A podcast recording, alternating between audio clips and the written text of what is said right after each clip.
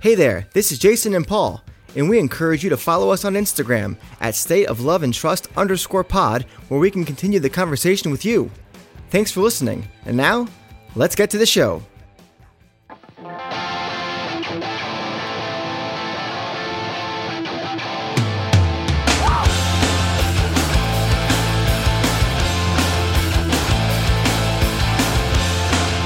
Welcome, everyone, to another episode of the State of Love and Trust. It's a Pearl Jam podcast, and I'm one of your two hosts, Jason Carapesi.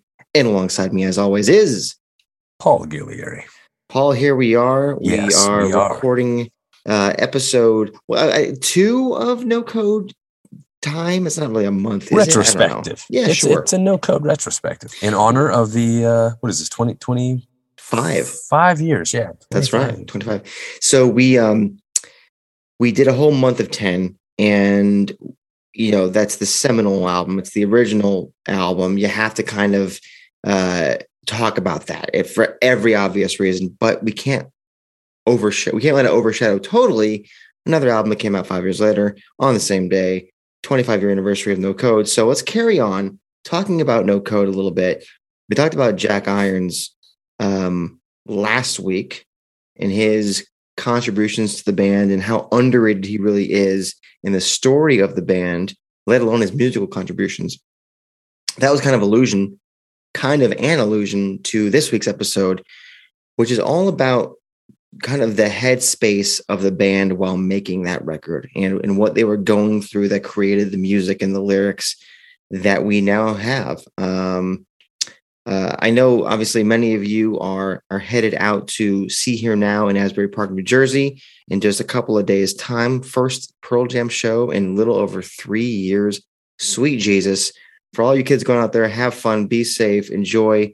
We will break down the set list a little bit uh, next week, but for now, enjoy that, and we will talk to you about that show next week. Uh, but for now, let's talk about No Code a little bit more. Mhm. And this is one of those albums that I feel like sometimes gets a little lost in the shuffle. Mhm. Everyone talks about the first three. A lot of folks talk about Yield because it was kind of like their, I I don't want to say comeback, but there was a lot more radio presence. Do the Evolution was all over MTV. First time they had had a a, a song on MTV in six years.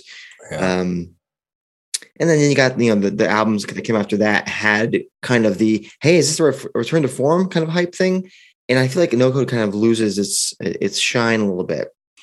Um, first of all, do you, do you agree with that sentiment? I do. I, I think this is this particular album is kind of the uh the connoisseur's album, if you will. You know, it's it's one of those albums that really turned a lot of fans off, I think, at the time. It was not well received by the generic or general fan base. And in, in retrospect, I've noticed that it's become almost like a it has its own cult following Mm-hmm. not in a way Riot Act does. it, it, it, it's more of a um, it's, it's an album that I think people look back on critically with with fonder favor than they did when it first came out. I think that at the time it was viewed as this transitional record where the band took some uh, eclectic risks and there was some experimentation and, and I I'm sure that was appreciated even then for, from the reviews that I recall, but I don't think that it it aged the way that people thought that it would. I think as it has aged, it actually has accrued more fans Yes, than it did when it first came out. I think I can buy that. I think um, I've spoken about some of the songs in this way before, but that album, in a lot of ways, I think for many of us, um, and I want to speak for the the older fans, even older than us, and I consider us to be kind of older fans now. Uh, but there are some fans closer to the the uh, age of the band members. So you're talking, you know, late 40s, early to mid 50s Yeah. um, who would have understood um, a little bit better the maturation of thought that they were going through. And obviously, you can't know um, the thrills and tribulations of fame and being thrust into the spotlight on this giant, you know, porcelain pedestal. Is it porcelain? I don't know. It could be. I don't know. All the recording you do in your bathroom, I think that you got porcelain on the mind too much, Jason. You got to stop with that. People didn't know until you mentioned it. Well, they didn't know because they can there's extra extra verb in my voice today. Back in the can. No, no, back in the back, back in the bathroom. Um, but yeah, you threw me off. oh yeah, the pedestal. So uh the pedestal. Um, yeah, when you are up in that superstardom and you and you come back down, or you try to you force yourself back down, really, that's hard to to uh sympathize with. No one's going to Well, know. uh, you know, Stone's on record is saying that this was a time where the band recognized that people were losing interest in them. And yeah, they could go out, they could still sell But was out. it for music or was it for their stances on things? Ah, I think the stances turned some fans off, but I think it, it was more the music more than anything. Because at the end of the day, you, you could have whatever stance it is you have. If you make killer music that fans want to hear, Kanye West. no, Uh, now I think No Code is a killer album, but at the time, I think fans wanted verses. You know, they the, a lot of fans wanted ten again. They, Right. they wanted the same sound, and I think they tolerated Vitology because if, despite what they viewed as filler, I think a lot of them felt that the, the tracks that did shine, like Spin the Black Circle and Corduroy and Better Man and so on and so on, those tracks were strong enough that you could just skip the songs you didn't like. exactly. To care with no code, you didn't have any of that. Um, and and the band knew that they could still go out and sell out just based on the, the pedigree of the, the previous three albums. But it's Stones on record is saying that there was a sense, I'm quoting him here, there was definitely a sense of us not delivering the goods in the way that the masses expected from us. It's only in hindsight that it seemed all right. Then I was straining at it. We didn't talk about it. Talk about what? How do we get people to like us again? I mean, this was a real thing for them Mhm. to, to, to struggle with, to wrestle with the idea that you went from being the biggest band on the planet and you try to take a stance on a, a couple of issues. But more than anything, you write a record that coupled with those stances and the fact that the whole Ticketmaster stance ultimately left them unable to tour to the capacity that they had in the past. And it's easy to see why your conventional fan who, you know, likes the band but isn't, you know, a, obsessively into the band, that's the kind of fan that's going to say, eh, you know, whatever, man. Like these guys, they're, they're they're on they're, they're doing their thing and and and I'm just not feeling it anymore. And they moved on to whatever the hell it was a Limp Bizkit or whatever it was the, the rage of the of, of the day in 96 well, you, yeah, So- you're you're probably not wrong with that assessment. Um, those kinds of the bros that loved even flow didn't not realizing it was about the homeless did probably move on to that. Um, so I don't want to get too far down down the song path um, because we're going to talk to our friend Stip about that in the next episode. yeah. uh, really focusing on the music per se. Um, or not per se, focusing on the music. This episode is more about the state of the band at the time that that created this. So, reason why I mentioned the, the maturation process and us being younger than them is we didn't understand what they were going through because we hadn't gotten to a point in our life where we could we could have the ability to understand what that meant to to be at a certain level to have to come back down to have people coming at you all the time stalkers whatnot and and wanting to do things on your own. Like i said no one's going to sympathize with having that fame element and pulling back but they can't understand a maturation of the brain and the heart and the head and to actively you know take away because the first couple epi- uh, episodes the first couple of of records were so outward facing Yeah. you know? Um and, and there's a quote from jeff on this where he says except for a few moments in the first record a lot of times eddie's lyrics were just stories for me. I, I knew he was a great writer and there was a lot of passion behind the lyrics but i didn't always relate to them. On this record it's like my own thoughts are in the songs. In some ways it's like the band's story. It's about growing up. Yeah. so now this is of course this is in hindsight because at the time he was not a happy boy but you can you can see that there was this maturation and, and as, as a listener to go from even from Vitalogy which is obviously a stepping stone from Vs. in 10 to no code there's a massive maturation and so as a listener you're like whoa this is so different they actively chose to do this why. And that's what we're going to talk about is the why and how did it get them to a point where they actively chose to make a record like this. Yeah. So let's go back. Let's go back to late 94, early 95. Uh, not, you mentioned Ticketmaster, not a lot of shows in 95. They're coming off of firing Dave in November or December of of uh, November of 94. Play a couple of shows, you know, the Neil Young shows at Mountain View with Jack, and then 95 is all Jack. But like, and we talked about Jack last week. What does it mean to to have a new guy and to be in this weird headspace where you're actively trying to turn things around by looking inwards? That seems like a it's a it's a very strange place to be. Well, I think the issue at the time was that you had Jack, who was a friend of the band, but Jack was also struggling with his own family and yeah. and his own medical issues. And, and you know there there was a lot of things going on in that man's life at the time that ultimately kind of came to a head during the touring phase uh, which caused him to leave the band. And then as you know Matt took over and, and the rest is history. But at this particular time things were actually what the irony is that for, for the reputation that these sessions have for nearly tearing the band apart uh, if you talk to Brendan O'Brien he would tell you that things were far more relaxed for this record. That you right. know, it is a transitional record for the band. Obviously, uh, he remembers it fondly as a, a, good time making it, and the, the, the calming influence that Jack had on the band. Uh, because the guy was such a session pro, you know what I mean. He just everybody just wanted to be their best selves around. As Neil him. Young said that year when they recorded Mirrorball. Exactly. So yeah. I think that they were really determined to be their best selves at the time, but it doesn't help when your bassist finds out three days into the recording session that you're actually recording. It's, and not only the, that, the, but that he, but that his co-founding member in Stone and Ed had been working on music in Stone's litho studio prior to that by themselves, yeah, not including exactly. him. And so, you know, Mike has come out to say that he knew Jeff was pissed, but he felt that, or I guess the band felt that being separate was crucial at that time that being together at that time, just it, nothing was going to get done. You know what I mean? That they they would just go after each other. They beat each other's throats, and so that they they had to kind of record separately or in in pairs.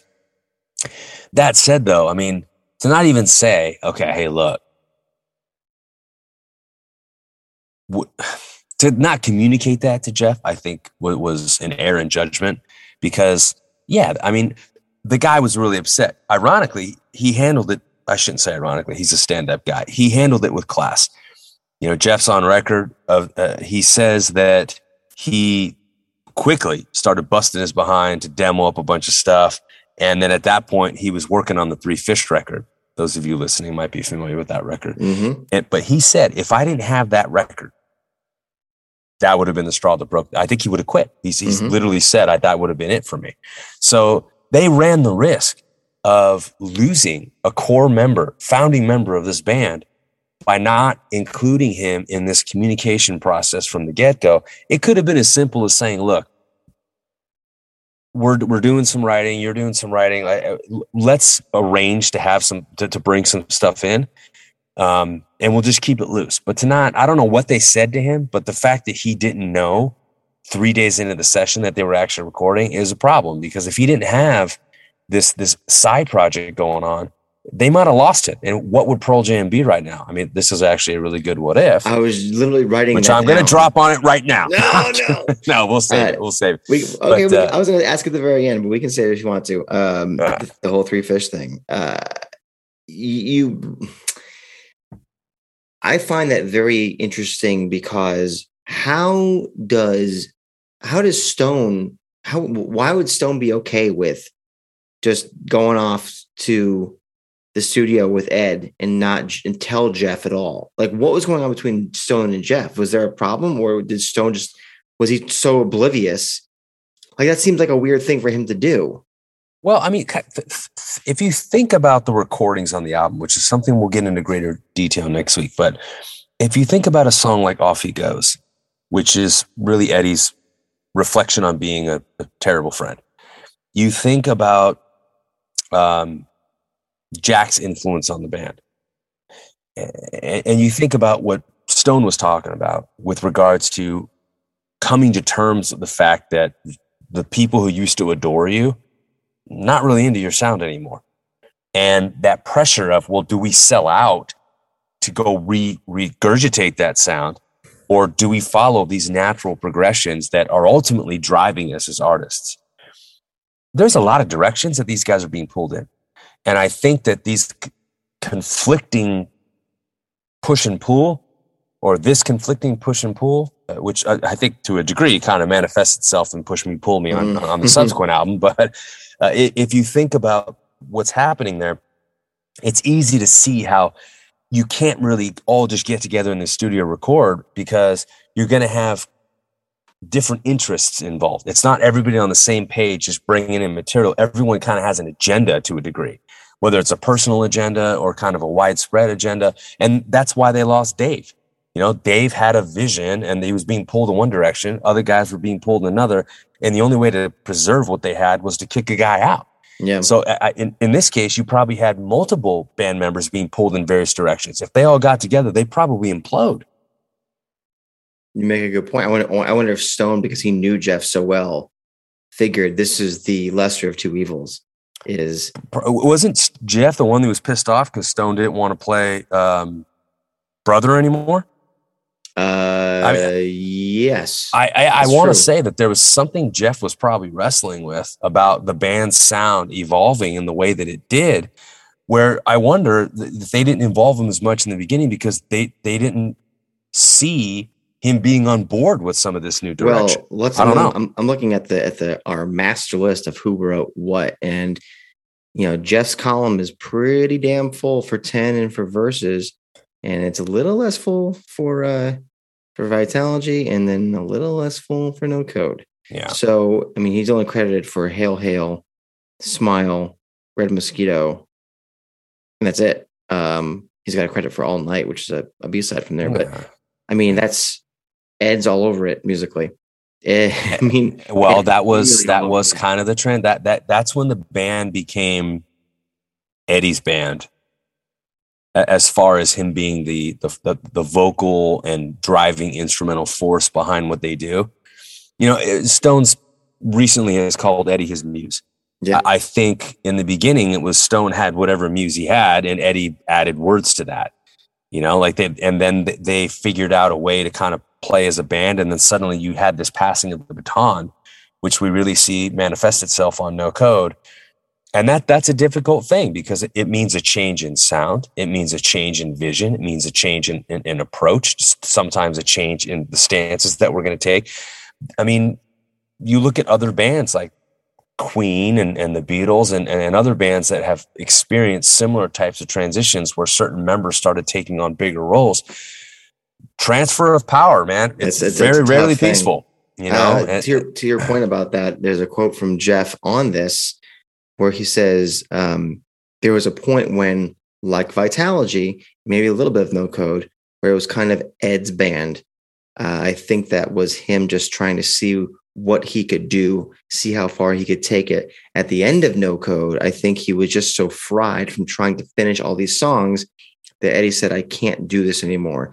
And I'm, I'm kind of alluding to the end of our conversation when we when we pivot to 97, 98. But like, yeah, I think Ed probably was a little hesitant to throw in his two cents. You know, he had Porch and he had, um, I think, portions of other songs on the first record. Let me pull it up here. Musically, right? I mean, Oceans and but and uh, released to a little bit. Uh, yeah, Better Man two, on Vitalogy, which he was reluctant to put on. Exactly, but I think maybe what he th- saw is through the years of touring and then the the reception of Better Man, he probably thought to, my, to himself, "All right, I'm starting to get more confident with this with this singer band leader thing. Maybe, maybe I am the band leader now. You know, things are going really well, and I'm I'm taking more more of a leadership role on. And he instead of the baton being passed, he kind of just took it because everyone was just so comfortable with Stone and Jeff being the band leaders that the baton was just kind of sitting in the middle of the floor. You know, and everyone just understood that it was Stone and Jeff's. And he goes, Well, someone's got to hold it, right? So he picked it up and he goes, Well, I might as well just hold this, guys. Or we're on the same team, but I might as well just hold this. But you know what? There, there, there's something about Stone and Jeff, and my I can't help but think they wanted this. There was something about that structure of having that lead. I think I think all three of them did to a degree. I mean, you, you think about Andy Wood and who Andy Wood was in that mm-hmm. band, and to, to some degree, I feel like they were trying, always trying to recapture that magnetism, and they found it times ten in Eddie Vedder. Yeah, but at some point, Eddie has to stop being a vehicle, and he has to start becoming this organic part of the band where who he is as an artist starts informing the music that they make in a way that Andy was able to do. Because Eddie wasn't that force in the beat. Eddie was a vehicle right. who, who elevated the music that the rest of the band members wrote and he contributed. Whereas Andy Wood essentially was the driving force behind Mother Love Bone. I mean, you look at the composition structure, he is all over that stuff. I mean, it's just, he was this enigmatic um, force of nature pardon the pun. And it was his band by all by all uh, accounts. And so I think that to a degree that they were looking for an opportunity to replicate that. Again, this is I'm just you know I wonder speculating. Yeah, it's conjecture. conjecture. I'm, I, you know, yeah. I wonder if in the back of Jeff's mind, he, as pissed as he would be to be not commun not communicated to, as anybody would be in this situation, ultimately he knew that he was in a band that was making great music. They had it, they had it really well at that point, and they had established the fact that they could do things on their own terms. Yeah. And get by because they had gotten through 94. They were in the middle, let's say, let's say at this time, they're in the middle of 95. Um, because according to Wikipedia, recording started the day after Soldier Field in the summer of 95, but presumably there was mm-hmm. some writing before then. Um, it's a weird time, but they had made it through together. They made it through San Francisco and, and Ed's food poisoning and, and the, the shit that Neil and Jeff were taking uh, at the polo grounds in your home city. And to get through that and to get back on the road, um, there, there's a lot to be said for the strength that they must have known in the back of their minds was there and was worth fighting for, even if they were pissed as all hell. And you talk about, you know, the three fish thing, you know, who knows if three fish isn't isn't popping at that point, what that really does. But I think you have to also look to the this the material that Ed decides he's going to create with the baton now that he has it. And you know, I, I was reading an article, and here's a snippet from it that I thought was very applicable. After two albums spent leaning hard on the wheel of discontent with the outside world, he was looking inward. It wasn't he being Eddie. It wasn't enough to simply deem the world a cesspool and dream up a song about a getaway car anymore. The problem and solution might actually lie within. And hmm. here is the crossroad, right, where they're having these internal issues. And before they were they were talking about what they were seeing in the world and why it was fucked. And it, that was for the people who were connecting to that, that was everything. Oh my God, you see what we see. You see how we feel. This is incredible. And so that that's why the, the millions upon millions of people were latching onto them but as they mature, which I mentioned before, and the audience starts to mature, maybe at a, at a different rate because they're a little behind, most of them being younger, you see this change in the writing process. And again, we'll talk about this with Stipp more in depth, but I wonder if the, you know, the fact that Eddie chose to turn the camera inwards is partially why they were able to get through this writing and recording process and put out a record. Probably. I, I think so. I think that Eddie had to find this part within himself in order to channel the artists that we know today. And I think this is that transitional record where we start to see that happening. Um, and, and, I think it, it, it was a, a, rocky transition that required an adjustment period for the band. And, and that's why I think that this album is so seminal in terms of their ability to uh, collaborate despite that transition and still produce something. And quite frankly, it does not happen if Brendan O'Brien is not the guy there mm. and if Jack Irons is not the drummer. If it's Dave and Rick, I, I think the band's over.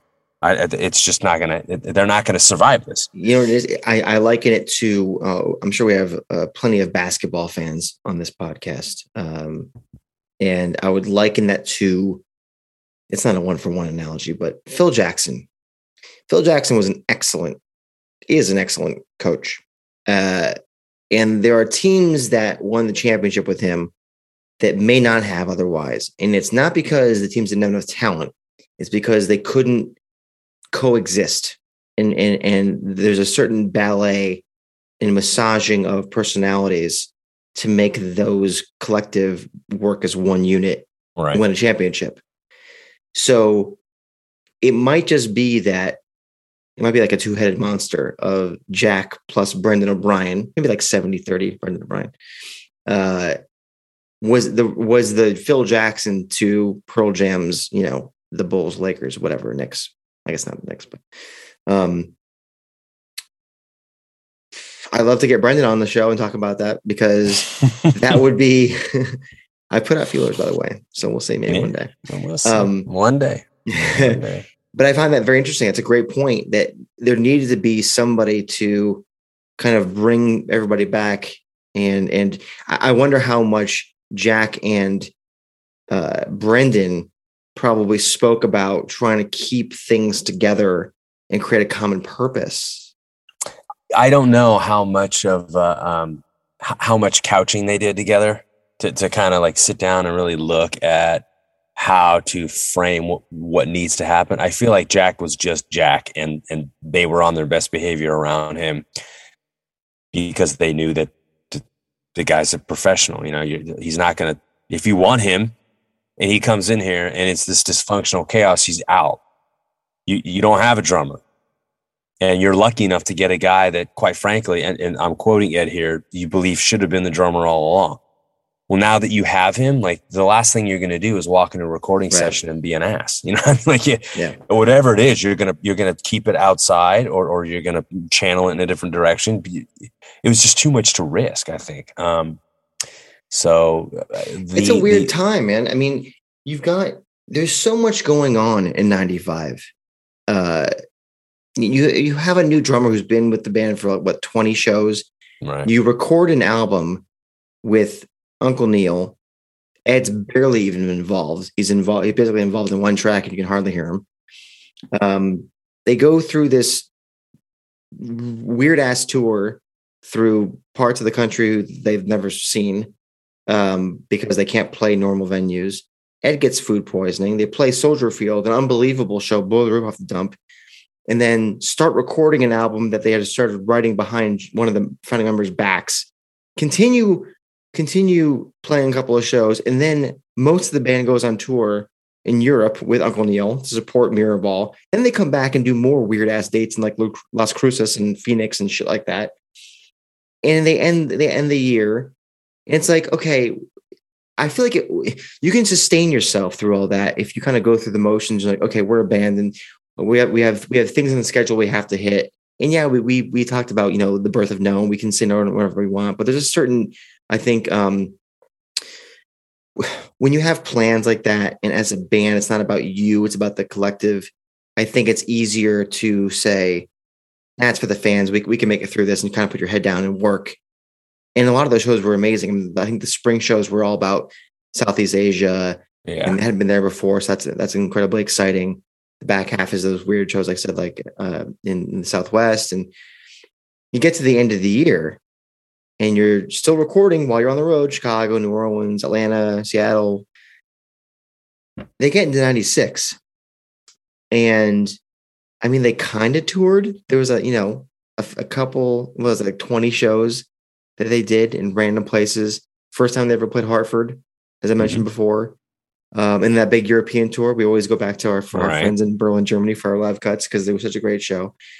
Um, it was it was an interesting time and I, I, I just it, it's how do you get through? How do you record an album where you're kind of at odds with each other? It's a completely new musical direction.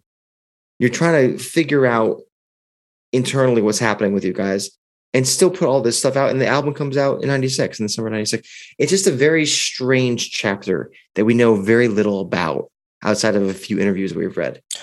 Well, I mean, you know, Jeff almost walked, you know this. Uh, I think you survive by keeping things organic. And I think that really informed the recording process because it was very much, um, you know, Jack Irons used the expression on the fly. You know what I mean? It wasn't like they went in and they brought ideas and they sat down and they hashed them out together. They, they, they couldn't.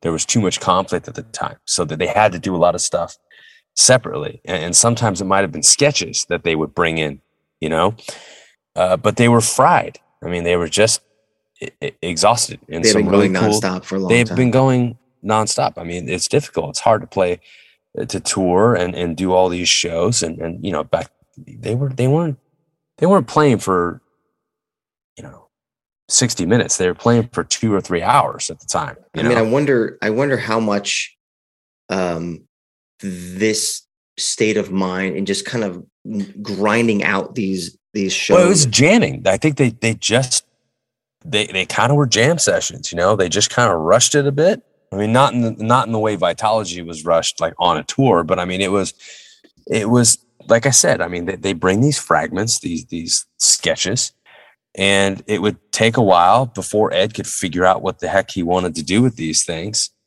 and he would kind of finish them off. You know. Um, do you think this and that that was the new process, and that's that's when the transition happened. Was was Ed putting the, these these finishing touches on it? But it was that controlling influence that really alienated Jeff, and so you, you just had a lot of pushing and pulling happening within the band. That the band that you listen to today was born here.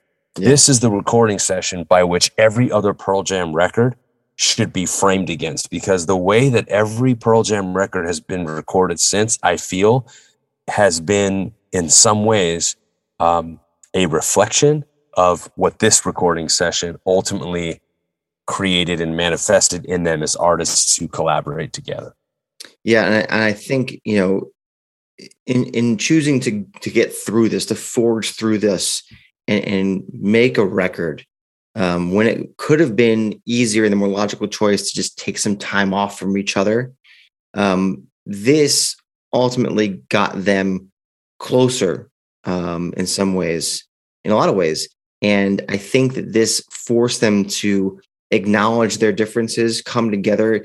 And you mentioned it before um, the, the five against one slowly becoming us against everybody else, or, right. all, or, I should say, really us all, all in it together yeah, right? all in it together. Um, and what that ultimately did is, I think once you get through the release of the record and you get to some of those late summer shows, and you get to Europe, you have a more unified band who's already thinking about the next thing.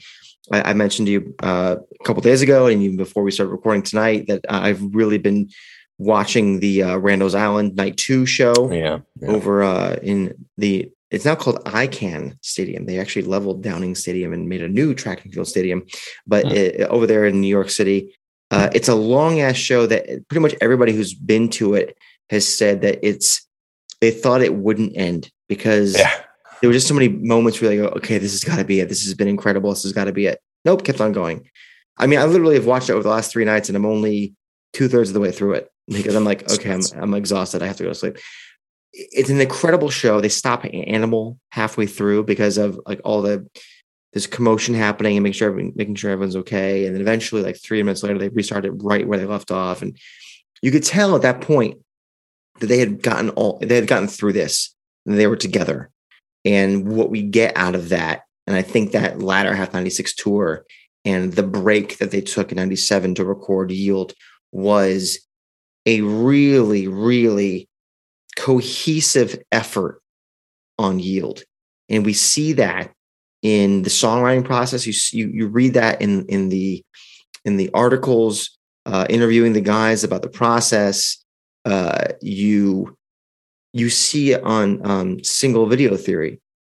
Um, and off we go from there. Like you said, there's no other recording session, there's no other album, there's no other tour unless they find themselves through this process, this conflict. Yeah. And, and, uh, you know, Jack urged them to to talk about these issues. And I think that there was that you mentioned maturation that Jack Irons embodied that ultimately provided the anchor by which the rest of the band could feel some semblance of sound footing. And, and that allowed this chaotic time where all of them were untethered to find a way to link back up again and produce music and and forge forward you know? So it's it's it, it's a you cannot listen to this record absent the context of how it was recorded. Yeah. and and i think that when you when you frame the record as a listening experience with that context it adds so much layer and nuance to it that wouldn't be there otherwise. And and for a lot of fans who are very intimately familiar with the band's history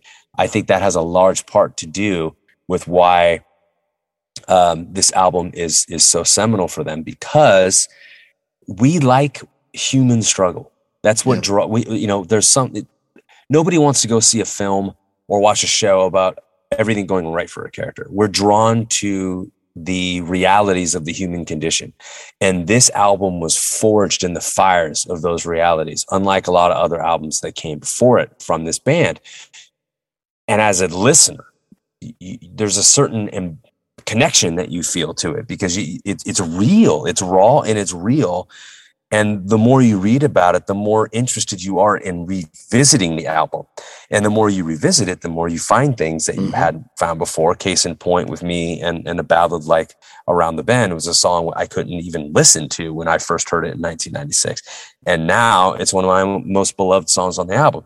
I wasn't mature enough and I didn't have the perspective necessary to appreciate a track like that as I aged, I was able to to find that I had values that suddenly aligned with what that song was all about, and it added nuance and meaning to it in a way that was absent before. So all those dynamics I think are at play in why this album is now recalled and remembered as fondly as it is by so many Pearl Jam fans and music critics in ways that it wasn't necessarily back in in the mid to late 90s. And I think coming out of that like you said and then them getting through that fire. They found that they had the conflict, but they came out of it a stronger band. And I and I mentioned Randall's Island a minute ago because there's a moment in this in this show that I think exemplifies the epilogue of this journey that we just spoke about. And it was kind of halfway through uh, Long Road, and Eddie talks about a dream uh, that he had. Um, that they took the stage, they started playing, and they just didn't stop. And in this stream, they played so long that the crowd just started kind of trickling out. They started leaving until there's only about six fans left on the lip of the stage. And in essence, it was it was it was this vision about a life after no code, mm. in which Pearl Jam could finally just do whatever they wanted, however they wanted, and they had their core audience that would follow them regardless. And guess what? That has pretty much happened They've done things 100% their mm-hmm. way together through conflict. And it's not six people, it's pretty much like 22 to 70,000, depending on the venue, every yeah. damn time. Uh, okay, there you go. Any more, any more thoughts on, on no code uh, while no, we're here? It's, uh, I, I think that uh, to, to discuss further would have us delve into the the actual songwriting process as opposed which I can't to wait the, to talk about with Steph. which yeah. right I'm excited about that as well but I, I, don't want to dovetail into that without him here so we can we can table part two of this discussion Ooh. until next week all right well then let's move on to our lyric of the week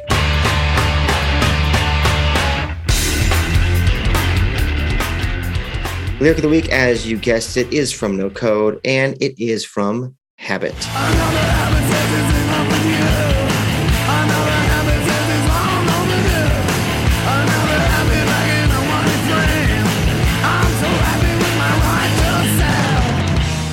All right, my friend Habit chose, uh, I think, the second to last or last verse here. What do we make of this? Ah, man, I just think it beautifully sums up addiction. It, it, mm-hmm. personifies it in a way that uh, makes it very real for somebody who may not know what it feels like um, to have something like a habit that is in love with you to be loved is is uh, a deep seated human need, and, and every person can relate to the desire to be loved.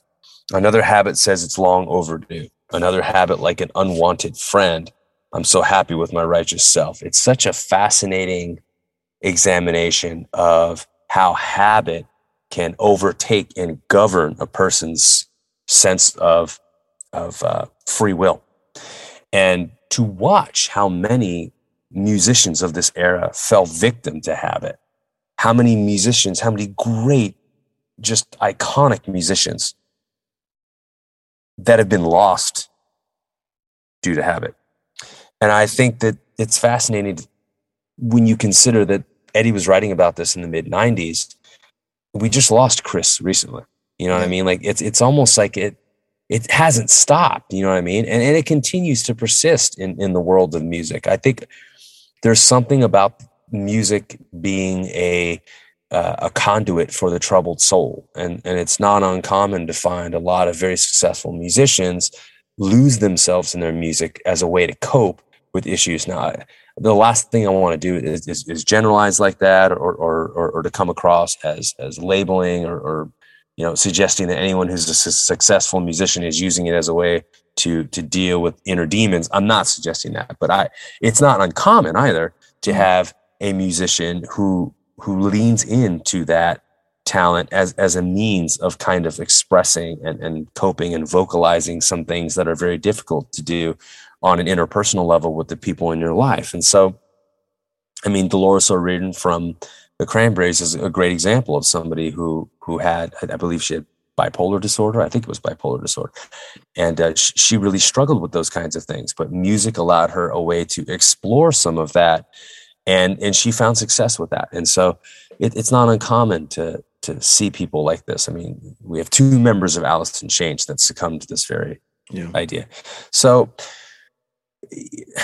this idea of being righteous, you know, I'm so happy with my righteous self. Another habit, like an unwanted friend. I mean, it's that twist there that I really, really like hmm. because I think it underscores the idea that um, you lose yourself in the habit. And there's an arrogance embodied by the habit because it now owns you. Whereas you all along have had the ability to choose yeah. or to reject, and yet you you succumb to the idea that you you lack that ability. And the second you you come to believe that you lack the ability to, whether it's a chemical issue or whether it's a mental issue or a spiritual issue.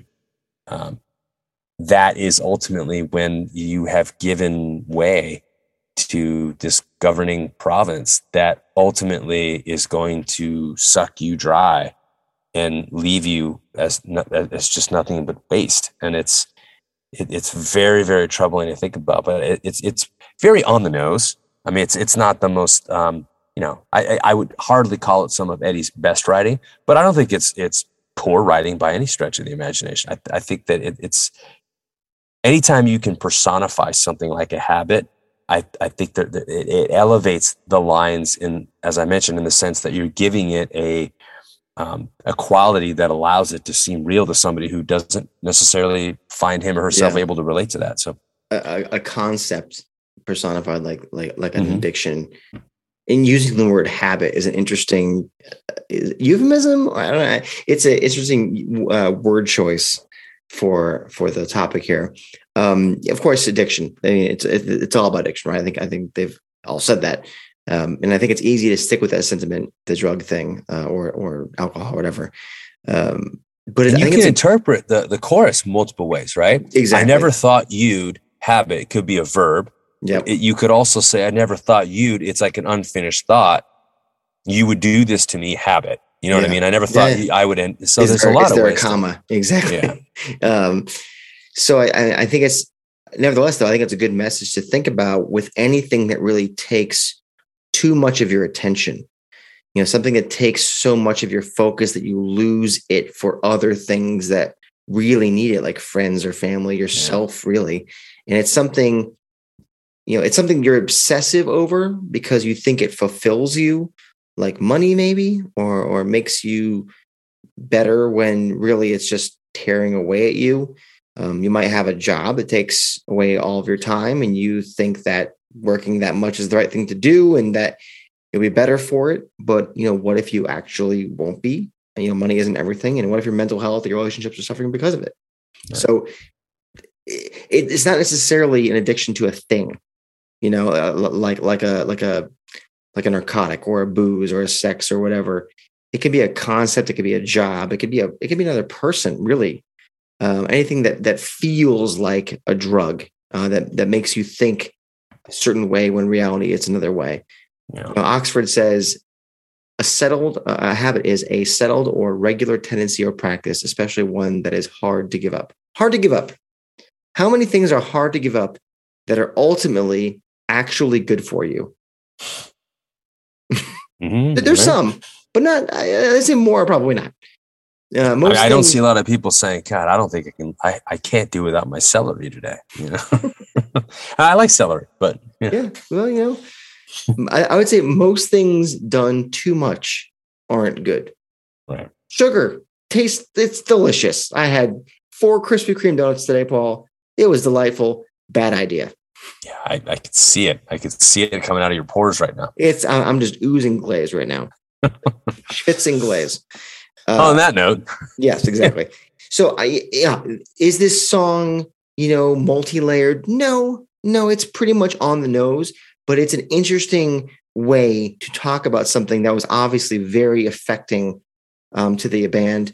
Uh, and it's not like Jack didn't have any idea about this or couldn't relate because he had um, a friend and a band member who OD'd, and obviously that put him in depression for a long time, as we mentioned last week Yeah. on on that episode about Jack. So it, it was something that I think was coming to the fore. I mean, in, in '94, uh, Kurt killed himself. In '95, Alice in Chains was slowly dissolving, and I, I'm sure they knew why. I mean, they were all No. friends. Um, so it's you know it's an unfortunate circumstance, but I think it's an interesting way to to uh, to talk about that uh, rather than Yeah. being so on the nose. Uh, and, you know, this is one of the songs that kind of divides opinion more so for the music than anything else. But I, I think it's an interesting way to to talk about this topic. Let us go to our live cut of the week then.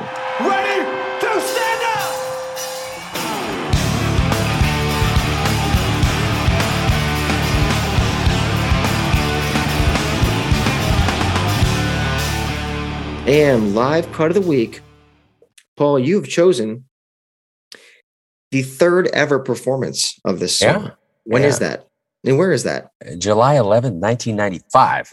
Now there's uh there, there's there's just a handful of shows in 96 that I would say we have great quality sound on those boots and uh it's unfortunate and you know I'm I'm right there with the the, the movement to, to try The to restore and, and and bring some of that back on on uh, uh you know on the fans uh bootleg vault set. But uh, until then, we do have this this lovely show in, in uh, Chicago, Soldier Field, July 11th, 1995, and this version of Habit is supercharged, and I think it, it's a wonderful transition, which I think is the motif, right? The motif of this album. Transition from who the album, I'm sorry, who the band was with Vitalogy, and who they're ultimately becoming with No Code, and and to have it placed here in 95 in Soldier Field, where Ed, Chicago, very much in Ed City, obviously. This record is the uh, manifestation of Ed kind of becoming the voice of the band. So for, for, for us to hear a song like Habit played in Chicago, there's just so much symbolism here in terms of what this album and this song ultimately would, would be remembered for. Uh, and when I say Habit, you know, I don't want to say that it's the highlight track of the album. I don't think that it is, but it, it was a track on the album. And uh, at the Soldier Field show, it's not like you heard the gauntlet of no code. You know what I mean? They just, there was so much more recording that still needed to happen. So uh, I just think it's a fantastic sound quality. And uh, it's, it's a very, very uh, rough and rugged version of a song that its garage rock qualities really re- require that. You know what I mean? It's not a song you want to hear polished and Ed's voice is in just perfect form for it. So I thought it was the best available version that you're going to have. There are a couple of other ones that I like as well from 96, but this particular one I thought was just in terms of sound quality, the standout one. All right, let's head back to Chicago in 1995 on July 11th.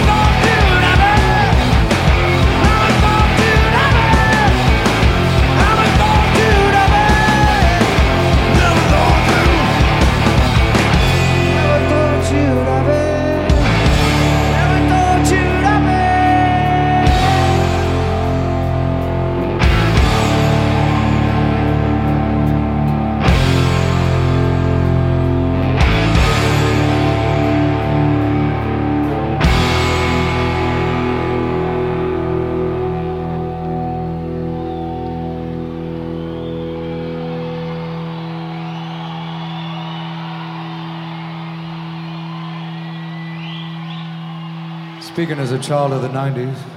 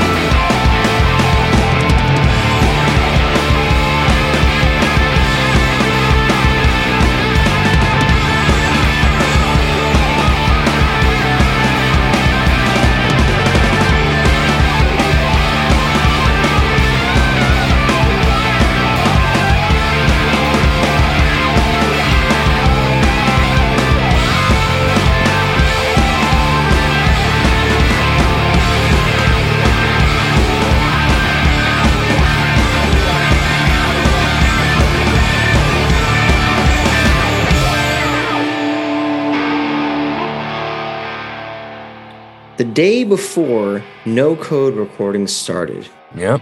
was this show. And funny enough, it sounds like it's played a little bit differently to the album version. I mean, that's that's I think that's not uncommon when you have a song that's been written but No, you had whipping played in, uh, or is it Satan's Bed as well, right? At uh, Atlanta '94, we had a couple of yeah, tracks. yeah, yeah. I mean, it's not Yeah. uncommon for them to do that. But um, what I mean is, you know, what you get on the album is going to go through a producer's lens. He's going to tweak some things. I think so. I, I feel like the the pre-chorus might have been a different chord that they were doing. It, it was just a little bit different.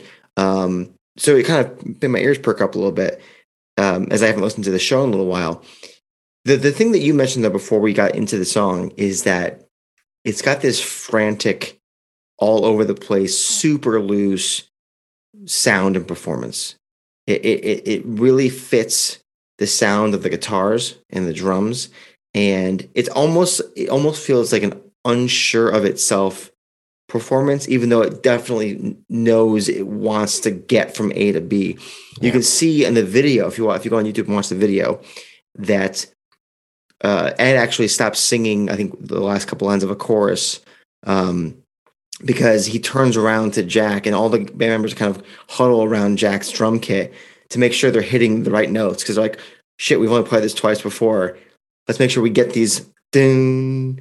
It- Dun, it's such a lovely glimpse into kind of th- that that process, and you don't normally get to hear that live. You know what I mean? no, so no. It's like it, you could tell that they had.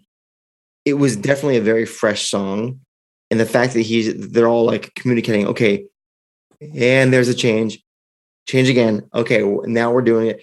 That was so cool to see, and it actually it totally fits with the the style of the song. Even that they what you hear on the album, which is the quote unquote polished version of this garage rock song, the whole the whole vibe of the song actually works better as this crazy, almost um, hitting the guardrails of of being in tune or being in time performance.